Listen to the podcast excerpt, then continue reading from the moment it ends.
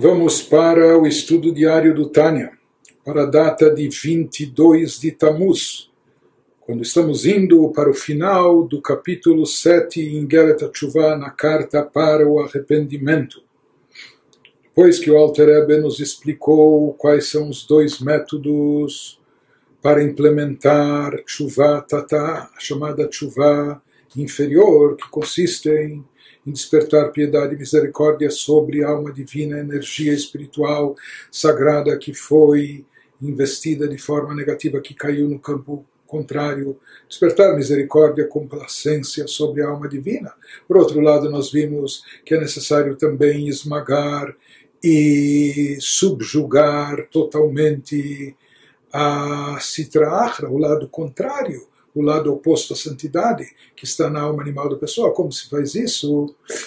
Partindo o coração. E como se parte o coração? Nos, disse, nos explicou também o Alterero sobre isso na sessão anterior, que isso é através de uma. sendo um exímio contabilista, fazendo sempre um inventário pessoal, uma autoanálise, um balanço das ações, eh, medindo as consequências e se conscientizando do efeito de resultado das ações erradas que a pessoa comete e a necessidade de retificar e consertar isso. Agora, para o final do capítulo, prossegue o Alter Ebe e ele vai nos dizer que esse aspecto que nós mencionamos acima, que a pessoa causou uma ruptura da sua alma, da sua alma divina, e inclusive até da, da matriz da sua alma divina com a fonte, com a fonte da vida, que é a essência de Deus, então, aparentemente, de acordo com aquilo que a gente já estudou nos capítulos anteriores, isso aparentemente se aplicaria mais naqueles pecados graves que são passíveis de caret, cisão, que seria aquele corte da alma que nós falamos que são pecados tão graves que são passíveis dessa pena grave, por mais que é pelas mãos dos céus, das mãos de Deus, mas que isso é passível, isso se fala que são transgressões espirituais gravíssimas que causam esse corte, esse rompimento eh, da alma ou do contato dela, da conexão dela com a fonte divina. Com isso ela se separa de Deus. Mas agora ele vai nos explicar que não é somente através de pecados graves que ocorre esse rompimento, essa ruptura. Ele vai nos dizer que mesmo em outros pecados, em uma certa medida ou de alguma forma, também acontece esse rompimento, também há essa ruptura, e que, portanto, ela precisa ser consertada, retificada, através da chuva. Isso que ele nos diz em seguida, ואף מי שלא עבר על עוון כרת, וגם לא על עוון מיתה בידי שמיים, שהוא הוצאת זרע לבטלה וכהי גבנה, אלא שאר עבירות קלות. Mesmo que a pessoa não tenha cometido pecados tão graves, pecado punível com caret, que é esse corte da alma, nem pecado punível com morte por ação do céu, como nós mencionamos anteriormente, que nessa categoria está como emissão do sêmen em vão, etc.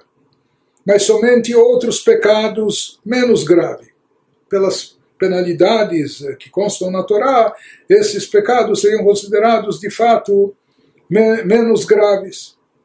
Mas mesmo assim, nos diz o Alter אף על פי כן, מאחר שהם פוגמים בנשמה ונפש האלוקית. וכמשל פגימת ופסיקת חבלים דקים כנ"ל, הרי בריבוי החטאים יכול להיות פגם כמו בלאו אחד שיש בו כרת או מיתה.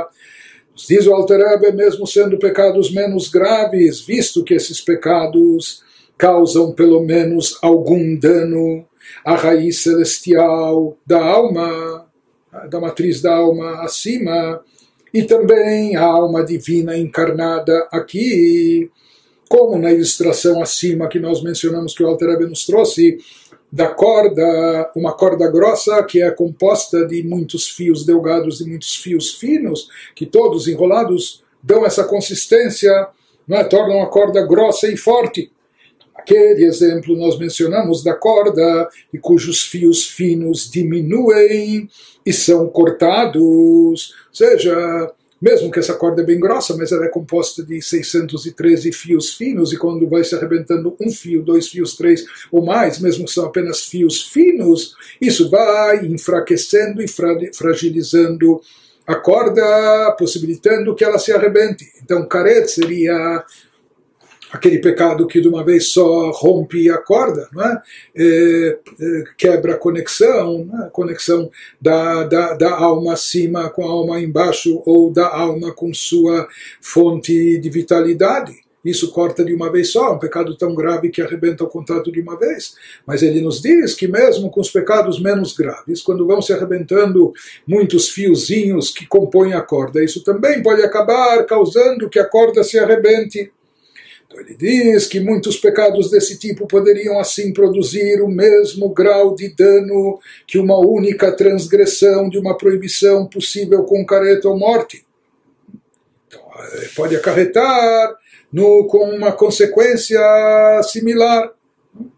Isso que ele nos explicou, Yaakov Hebel Nachalato, a comunidade de Yaakov está conectada com Deus como uma corda, não é?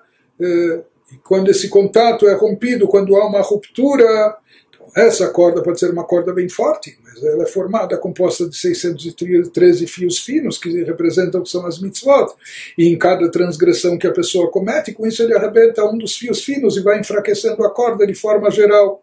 Então, com muitos pecados, Deus nos livre, mesmo menores, de menos gravidade, ele também pode acabar arrebentando a corda, da mesma forma que o caret, que o pecado grave arrebenta de uma vez só. Brabot. E não só isso, diz o Altareb algo mais.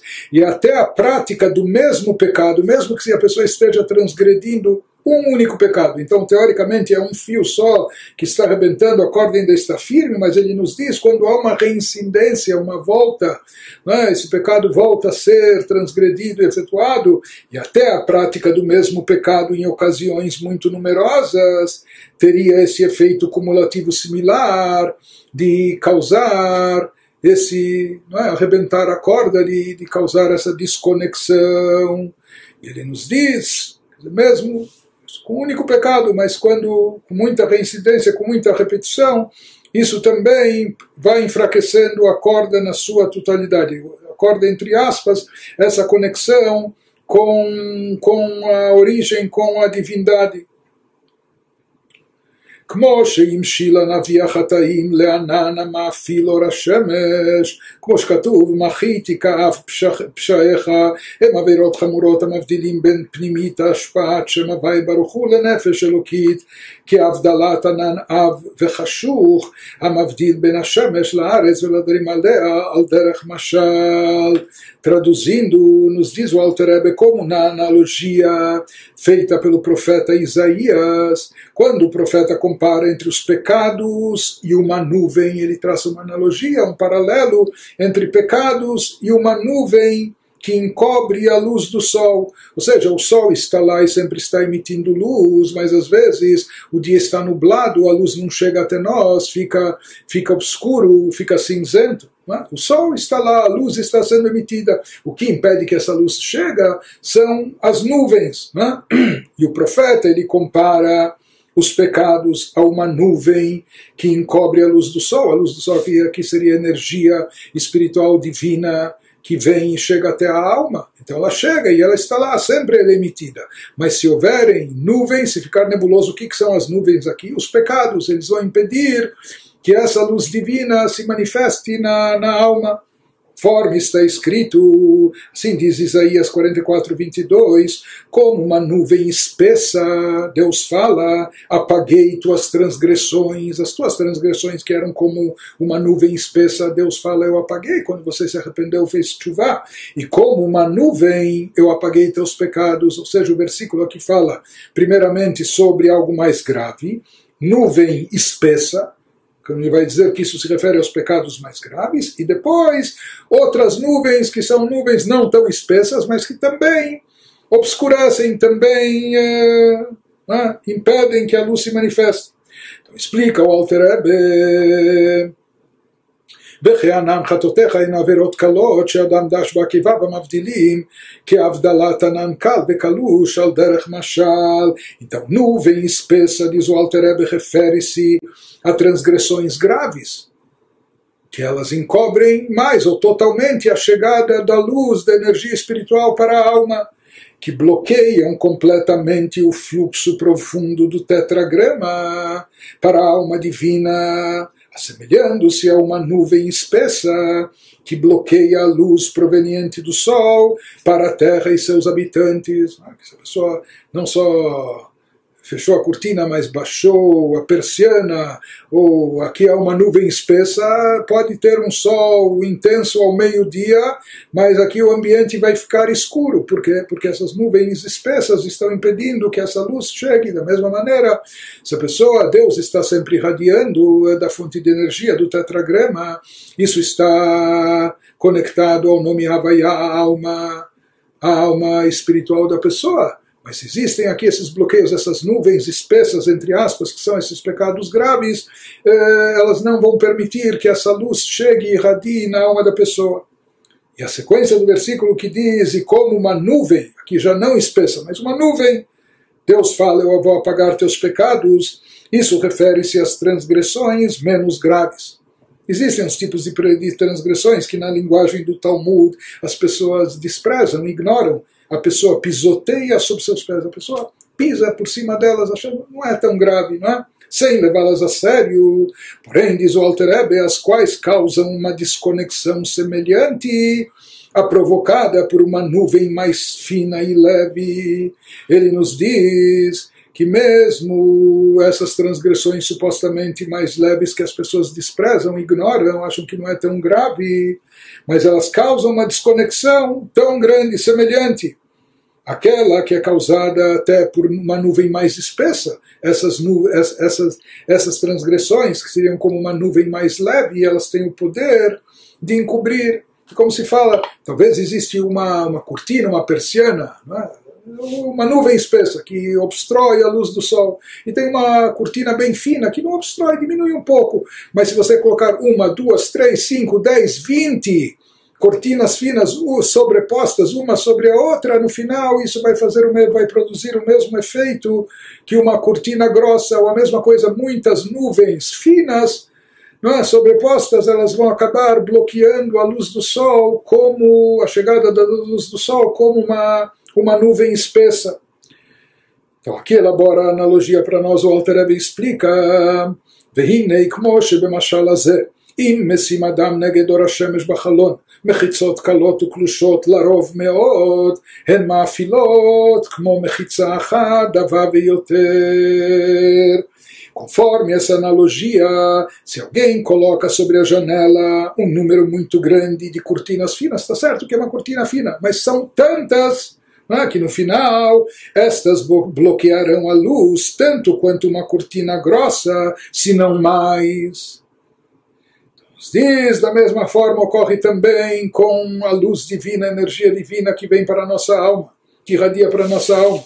וככה ממש בנמשל בכל עוונות שאדם דש בה קיביו de modo similar, literalmente, falou Alterebe, agem as múltiplas transgressões, aquelas que parecem levezinhas, aquelas que a pessoa pisoteia sob seus pés, pisa em cima, ignorando, mas elas se somam cumulativamente e acabam por, por criar total bloqueio da luz divina para a alma, nos insensibilizando, nos desconectando, e uma desconexão da alma com a sua matriz. E prossegue o Alter e nos diz e nos alerta. כל שכן המפורסמות מדברי רז"ל, שהם ממש כעבודה זרה בגילוי עריות ושפיכות דמים. com certeza é particularmente sério o dano causado à alma por aquelas transgressões que parecem, à primeira vista, aos nossos olhos mais leves, mas que os nossos sábios, de modo notório, equipararam, por mais que pareçam, à primeira vista, coisas mais simples, não é? mas os nossos sábios equipararam a idolatria, relações proibidas, ou assassinato, literalmente. Ou seja, esse exemplo que ele nos trouxe da, da nuvem menos espessa ou da cortina mais fina, ele se referia a transgressões, por assim chamar, mais leves. Mas ele nos diz, quanto mais as transgressões eh, graves, passíveis de caretas, que seriam como a nuvem espessa, etc., ou a persiana, mas ele nos diz: existem alguns tipos de pecados que você nem pode considerar dos leves, mesmo que você queira pensar que são leves, mas os nossos sábios já nos alertaram que eles são gravíssimos até o ponto de equipará-los com as coisas mais graves passíveis de, de, de morte, até pelo tribunal, condenação, eh, idolatria, relações proibidas, assassinato, etc. Quando os nossos sábios equipararam essas falhas a esse tipo de transgressão, isso significa que elas são extremamente graves e causam uma ruptura muito grande da espiritualidade da alma com a sua fonte, e ele nos dá exemplos em seguida, como Halamat Aim Minatzdaka, כמו שכתוב ישמר לך פן יהיה דבר עם לבבך בליעל וגומר ובליעל היא עובד עבודת אלילים וכולי. Tais como, em primeiro lugar, ele nos traz ignorar pedidos de caridade. Ah, eu ia pensar, tudo bem, ele não deu, tinha a oportunidade de, de, de praticar a mitzvah de caridade, de fazer tzedakah e não fez. Não paciência, ou sei lá. Os nossos sábios dizem não, quando a pessoa ignora, conforme está escrito no versículo, cuida-te para que não haja uma coisa abjeta em, em teu coração. E essa expressão abjeta, dvar blial, é? ele nos diz isso que, que o versículo se refere aqui: cuida-te para que não haja uma coisa abjeta em teu coração, e olhes maldosamente para teu irmão indigente e não lhes dê nada. Observam os nossos sábios que esse mesmo termo blial em hebraico, coisa abjeta, é utilizado para se referir na Torá à idolatria, e por isso se diz que ambas as coisas, ou seja, ignorar o pedido de caridade e idolatria, estão associados. Então, ignorar essa caridade é tão grave, os nossos sábios dizem no Talmud que é tão grave quanto cometer idolatria.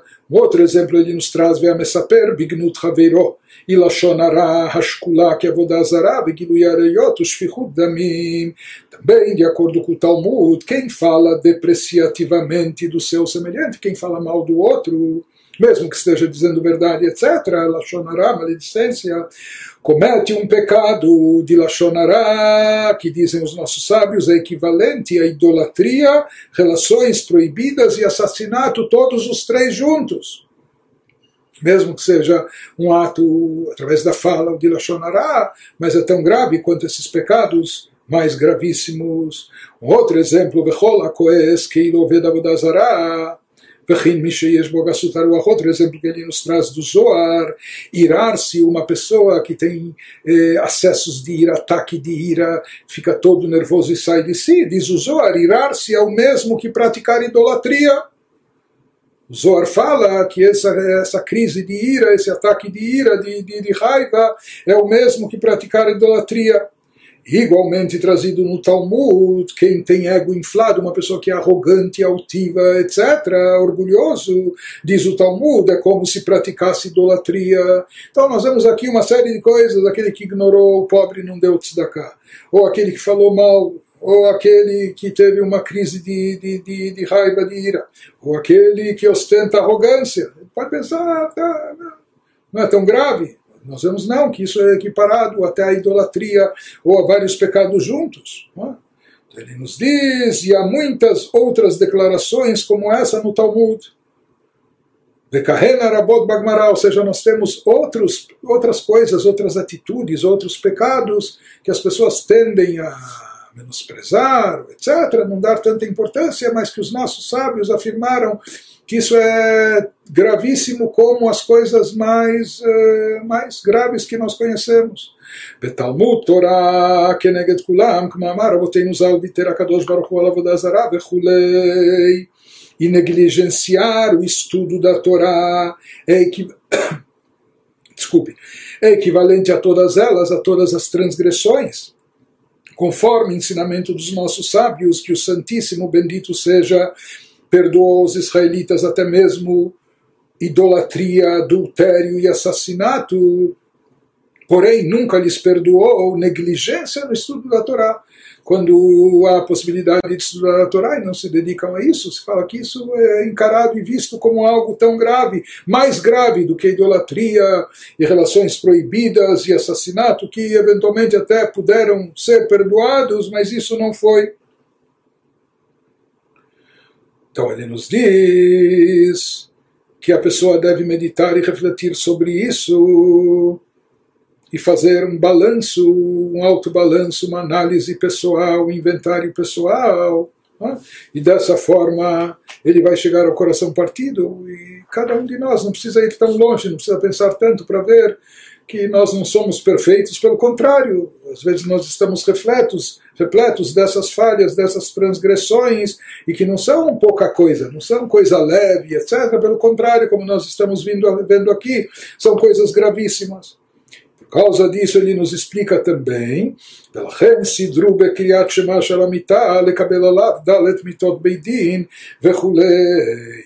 Diz o Alter essa é a principal razão pelo qual, pela qual o costume, algo que foi instituído pelos cabalistas, o costume de aceitar sobre si os quatro tipos de pena de morte, que isso foi introduzido no ritual da recitação do Shema antes de dormir, ou seja, que há, existem quatro tipos de, de condenação, de execução de acordo com a Allah, aquilo que milênios atrás ainda podia ser aplicado, mesmo que raramente, mais quatro tipos de morte prescritos, e os cabalistas eles instituíram que na hora do Shema, antes de dormir, quando é o momento para a pessoa fazer esse inventário pessoal, esse, essa autoanálise, que ele aceite sobre si essas mortes. Ou seja, como que ele dizendo, olhe, se eu mereço, eu me submeto a isso, e tanto a essa como aquela e a outra, e etc. Não é? Ele vai nos explicar o sentido disso vez que a hora da leitura do Shema, como nós falamos, é a hora do balanço pessoal, do inventário pessoal sobre os atos do dia todo.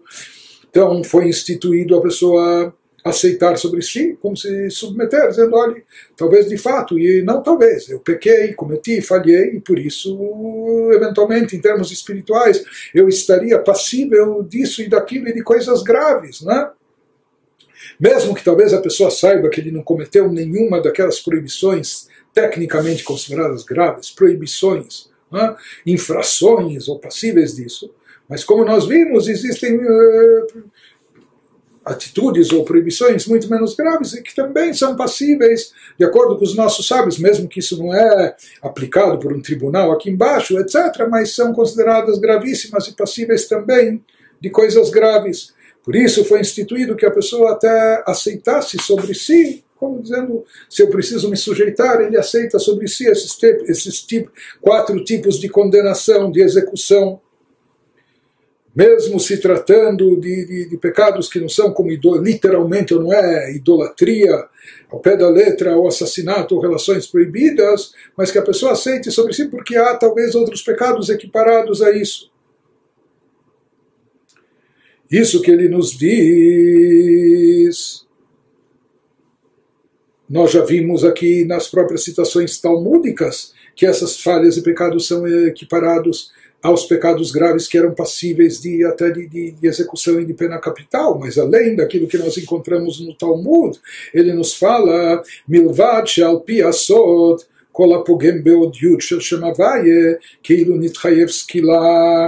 Além de tudo isso, há estabelecido motivo cabalístico para esse costume de aceitar os quatro tipos de execução na hora da recitação do Shema. Porque, como ele vai nos dizer aqui, de acordo com a Kabbalah, cada tipo de infração, ou não só em transgressão, mas mesmo até omissão, quando a pessoa deixa de cumprir, como os exemplos que ele vai trazer em seguida, a pessoa deixou de cumprir um preceito positivo. Então, literalmente, de acordo com a Torá, que ele não era passível de condenação ou de execução. Mas, em termos místicos, cabalísticos, cada tipo de preceito está associado a uma diferente letra do tetragrama a um diferente tipo de energia divina, ou a letra Yud, ou a letra Rei, e há um motivo de ser porque que cada essa mitzvah está associada à letra Yud, e essa Rei, essa Vav, outra Rei, etc.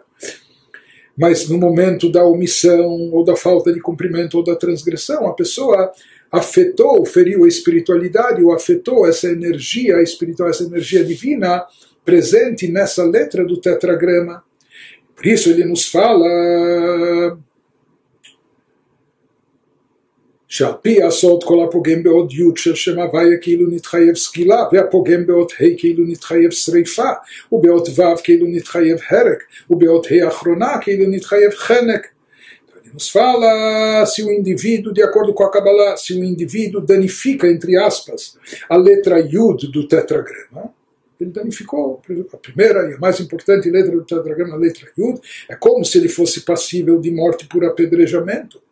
Se ele danifica a primeira letra rei, duas vezes aparece a letra rei, se a primeira letra rei é como se ele fosse passível de morte por queimadura. Se ele danifica a letra Vav do tetragrama, a terceira letra é como se fosse passível de morte pela espada. Enquanto que se ele danifica a segunda letra rei, a última letra do tetragrama, é como se fosse passível de morte por estrangulamento. Então, para se ter uma ideia da associação dessas penalidades com respectivos tipos de mitzvot, de, de, de preceitos. Então, isso tudo de acordo com a Kabbalah. והמבטל קריאת שמע פוגם באות י' ותפילין באות ה' וציצית באות ו' ותפילה באות ה' וכולי de acordo com a Kabbalah, e a partir disso é elaborado nos livros e se aprende em relação a todas as outras mitzvot. Mas quem deixa de recitar o Shema, que é um preceito positivo da Torá, danifica isso, a leitura, a omissão da, letra, da, da leitura do Shema, isso danifica a letra Yud do tetragrama. Quem deixa de colocar tefilin danifica a primeira, a primeira letra rei do tetragrama.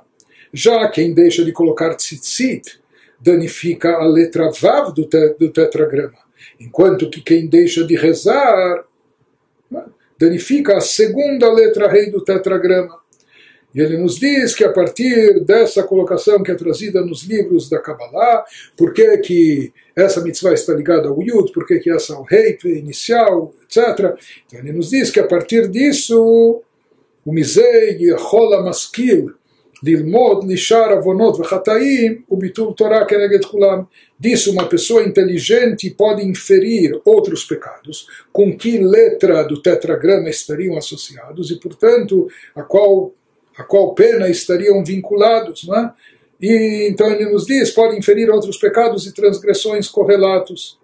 E deixar de estudar a Torá é equivalente a todos eles, e como ele já mencionou, é, acima, e ele volta e enfatiza isso, negligenciar o estudo da Torá, deixar de estudar a Torá é ainda mais grave do que tudo. Aqui nesses quatro exemplos não foi mencionado a negligência no estudo da Torá, mas ele diz que isso está acima de tudo, é mais grave que tudo. Mas de qualquer maneira, ele nos diz que em todas as mitzvot existe esse efeito, existe o efeito positivo que se obtém através do cumprimento da mitzvah. Mas, Chaz Shalom, o descumprimento da mitzvah também acarreta uma consequência afetando, eh, prejudicando a espiritualidade ou danificando cada letra do tetragrama, cada uma das letras do tetragrama associada àquela mitzvah e o tipo de energia que ela conduz.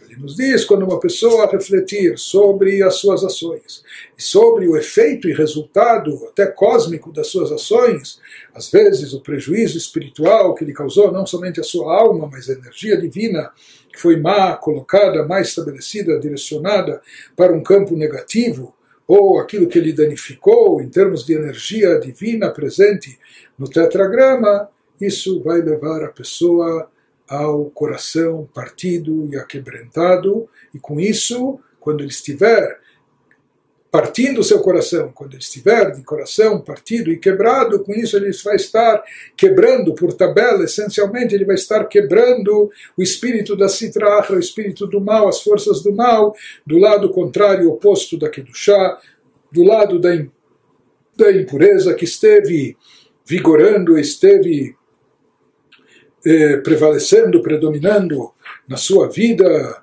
durante um tempo, nos últimos tempos, através das suas ações, ele vai estar quebrando e rompendo isso, e com isso vai estar recuperando e reestabelecendo essa energia que foi depositada no campo do mal, restituindo isso para o lado correto, para o lado do bem e positivo.